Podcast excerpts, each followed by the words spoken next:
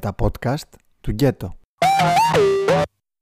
If you feel that you can't take no more And your feet are headed for the door Gotta keep on dancing and prancing Φίλοι μου, πολύ καλημέρα σας ή και πολύ καλησπέρα σας Ξέρω ότι έχω γίνει γραφική, αλλά θα συνεχίζω να σας καλωσορίζω με τον ίδιο τρόπο κάθε φορά.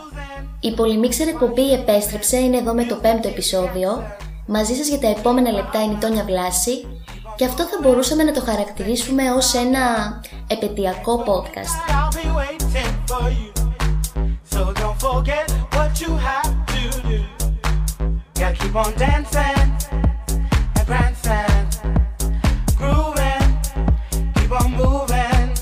Έχει περάσει ένας μήνας από την τελευταία φορά που τα είπαμε και χρησιμοποιώ αυτή την έκφραση γιατί μπορεί εσείς να με ακούτε να μονολογώ, αλλά η επιδίωξή μου είναι μέσα από την εκπομπή να προκύπτει τουλάχιστον τροφή για σκέψη ή μια αφορμή για θέμα συζήτησης με τα πρόσωπα που είναι κοντά σας. Μέσα στο μήνα που έχουμε διανύσει, οι εξελίξεις που μπορούν να σχολιαστούν η αλήθεια είναι πολλές.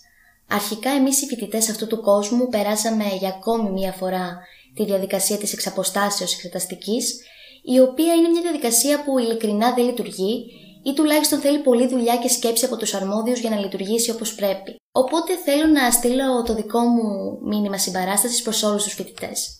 Επίσης, σχετικά με την πανεπιστημιακή κοινότητα, μέσα στον μήνα που πέρασε ψηφίστηκε και το πολυαμφιλεγόμενο νομοσχέδιο Κεραμέως και πάνω σε αυτό θα πω ότι ανυπομονώ να δω στην πράξη πώς θα γίνει τελικά η εφαρμογή αυτού του νομοσχεδίου, όπως εξίσου ανυπομονώ και για τις αντιδράσεις, οι οποίες ήταν σχετικά υποέλεγχο λόγω COVID. Όσο αφορά το τελευταίο επεισόδιο σε σχέση με τη χιονοστιβάδα ομολογιών για βία και σεξουαλική παρενόχληση, η αλήθεια είναι πως όταν έκανα τότε το επεισόδιο, δεν φανταζόμουν ότι η χιονοστιβάδα θα πλάκωνε κυριολεκτικά το χώρο του θεάτρου, ούτε περίμενα ότι θα κατέληγε σε πολιτικό σκάνδαλο. Και πάμε τώρα στα δικά μας για σήμερα. Παρόλο λοιπόν που τα γεγονότα είχαν ενδιαφέρον, επέλεξα για σήμερα ένα θέμα που επίσημα εδώ και έναν χρόνο είναι πάντα επίκαιρο και αναφέρομαι στον ιό που έχει αλλάξει και διαμορφώσει τελείως διαφορετικά τη ζωή μας.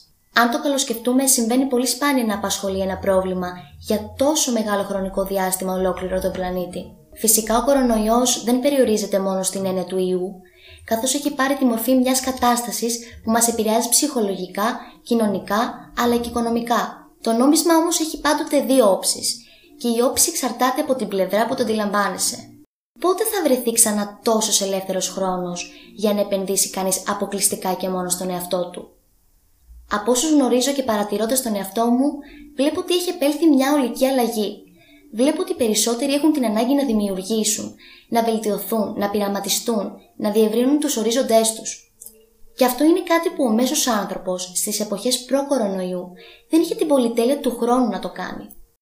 Σε αυτή τη φάση είμαστε αναγκασμένοι να έρθουμε face to face με τον εαυτό μας, με τα ελαττώματά μας, με τα πάθη που έχουμε ως άνθρωποι. Και δυστυχώς δεν υπάρχει η δυνατότητα διαφυγής από το πρόβλημα. Ενώ παλιότερα βλέπαμε φίλους, βγαίναμε για ένα ποτό και αυτό που μόνο του μπορούσε να σε κάνει να αισθανθείς καλύτερα. Γι' αυτό νομίζω πως ο κορονοϊός ίσως μας έδωσε την ευκαιρία να μάθουμε να τα πηγαίνουμε λίγο καλύτερα με τον εαυτό μας. Γιατί τελικά αυτό είναι που θα μας βοηθήσει να αντιμετωπίσουμε μια δύσκολη κατάσταση όπως αυτή που βιώνουμε τώρα.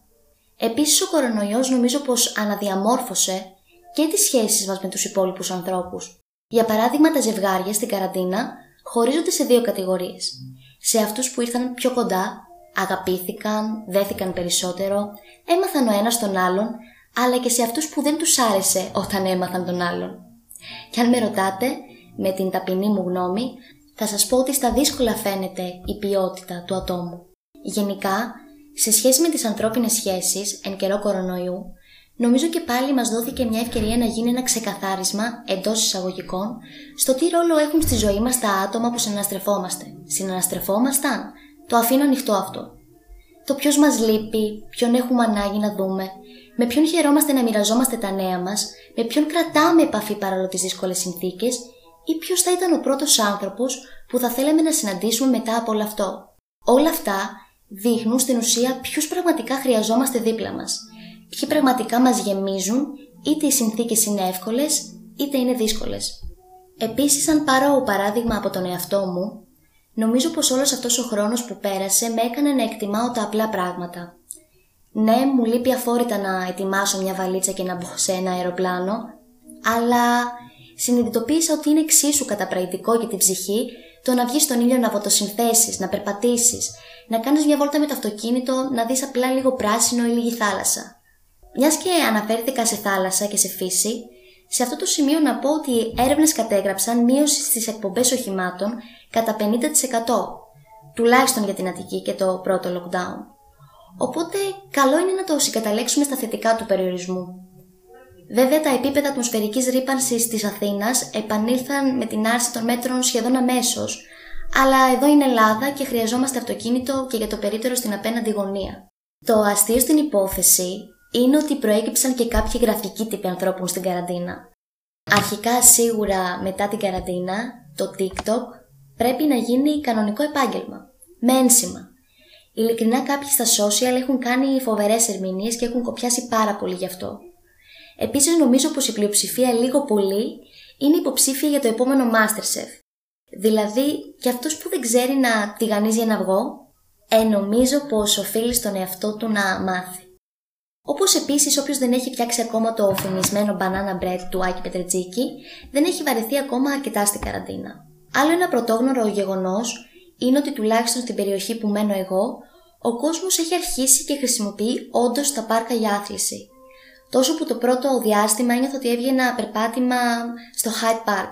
Οπότε σίγουρα για κάποιους είναι μια νέα καλή συνήθεια που μακάρι να ήρθε για να μείνει. Όσο για εμάς που λατρεύουμε τον ύπνο, ίσως είναι και η μοναδική ευκαιρία για πολύ ύπνο χωρίς καθόλου τύψεις. Αυτό ήταν το πέμπτο Πολυμίξερ επεισόδιο. Κλείνουμε έναν χρόνο από τότε που άρχισε η ζωή μας να αλλάζει, εξού και επαιτειακό. Προς Θεού δεν προσπαθώ να χρυσώσω το χάπι και να αγνοήσω τις αρνητικές συνέπειες. Ο άνθρωπος δεν πάβει να είναι κοινωνικών, δεν είναι αυτός ο σκοπός της ύπαρξής του, αλλά σίγουρα είναι προσόν να μπορείς να βλέπεις όχι μισοάδιο το ποτήρι, αλλά μισογεμάτο. Μαζί σε η Τόνια Βλάση, ραντεβού στο επόμενο. you can solve them. If you feel that you can't take no